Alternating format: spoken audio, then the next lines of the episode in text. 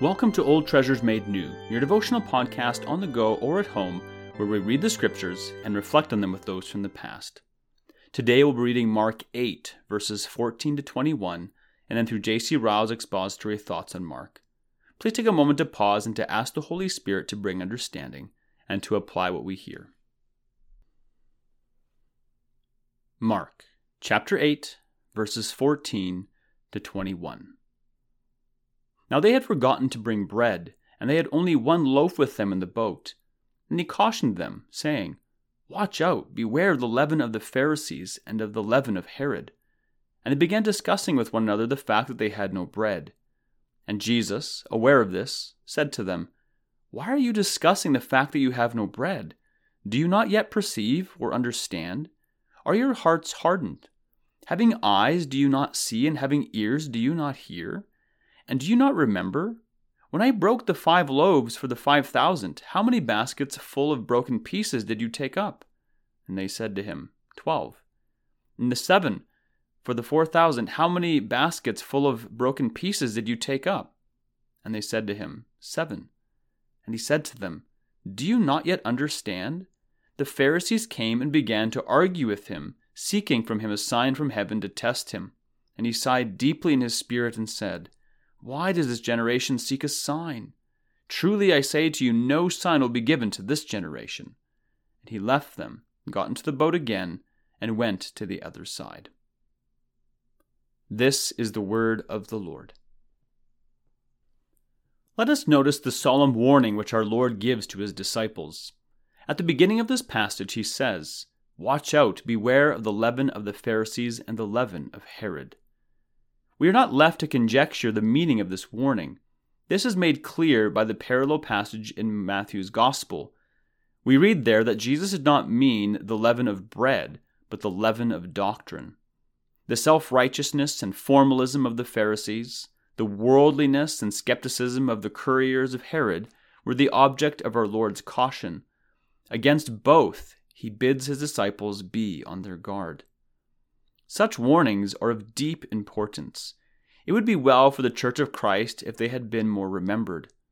The assaults of persecution from without have never done half so much harm to the Church as the rise of false doctrines within.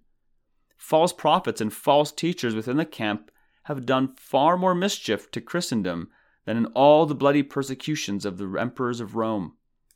The sword of the foe has never done such damage to the cause of truth as the tongue and the pen. The doctrines which our Lord specifies are precisely those which have always been found to inflict most injury on the cause of Christianity. Formalism on the one hand, and skepticism on the other, have been chronic diseases in the professing Church of Christ. In every age, multitudes of Christians have been infected by them. In every age, men need to watch against them and be on their guard. The expression used by our Lord in speaking of false doctrine is singularly forceful and appropriate. He calls it leaven. No word more suitable could have been employed. It exactly describes the small beginnings of false doctrine, the subtle, quiet way in which it insensibly pervades a man's religion, the deadly power with which it changes the whole character of his Christianity. Here, in fact, lies the great danger of false doctrine. If it approached us under its true colors, it would do little harm. The great secret of its success is its subtlety and likeness to truth. Every error in religion has been said to be a truth abused. Let us often examine ourselves whether we be in the faith, and beware of leaven. Let us no more trifle with a little false doctrine than we would trifle with a little immorality or a little lie. Once admit it into our hearts, and we never know how far it may lead us astray. The beginning of departure from pure truth is like letting out of waters, first a drop, and at last a torrent. A little leaven leavens the whole lump. Galatians 5 9. Let us notice the dull understanding of the disciples when our Lord gave the warning of this passage.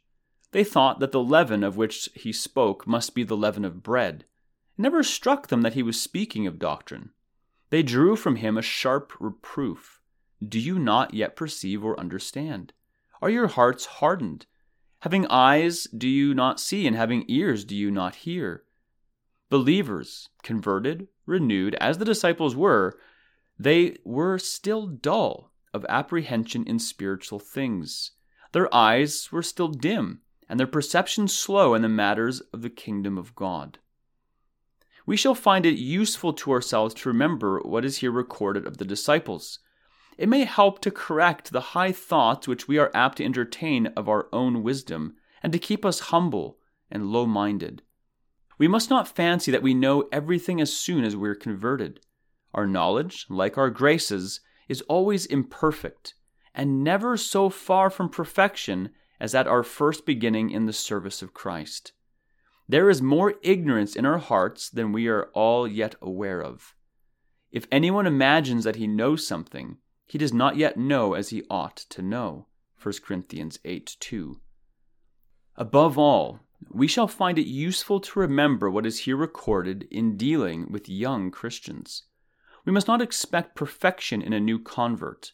We must not set him down as graceless and godless and a false professor because at first he sees but half the truth and commits many mistakes. His heart may be right in the sight of God, and yet, like the disciples, he may be very slow of understanding in the things of the Spirit.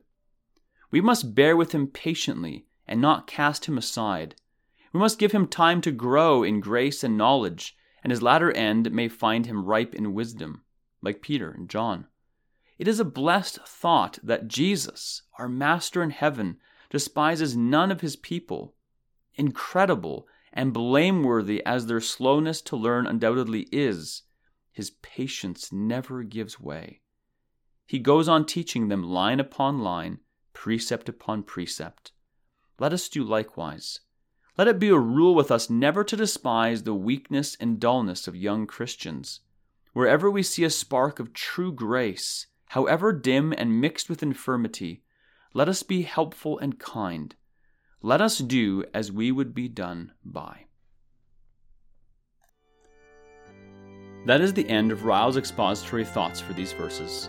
Let us carefully consider what we have heard today, and may the Lord be pleased to bring the growth for His glory.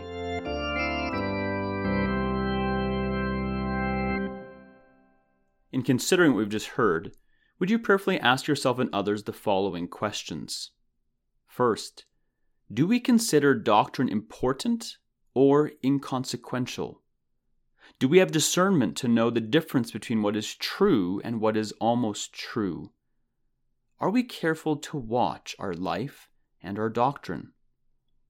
And second, are we patient with those who do not understand and seem to make many mistakes in doctrine? Do we correct with patience? Do we remember that Christ, and who knows how many others, have had to be patient with us as well?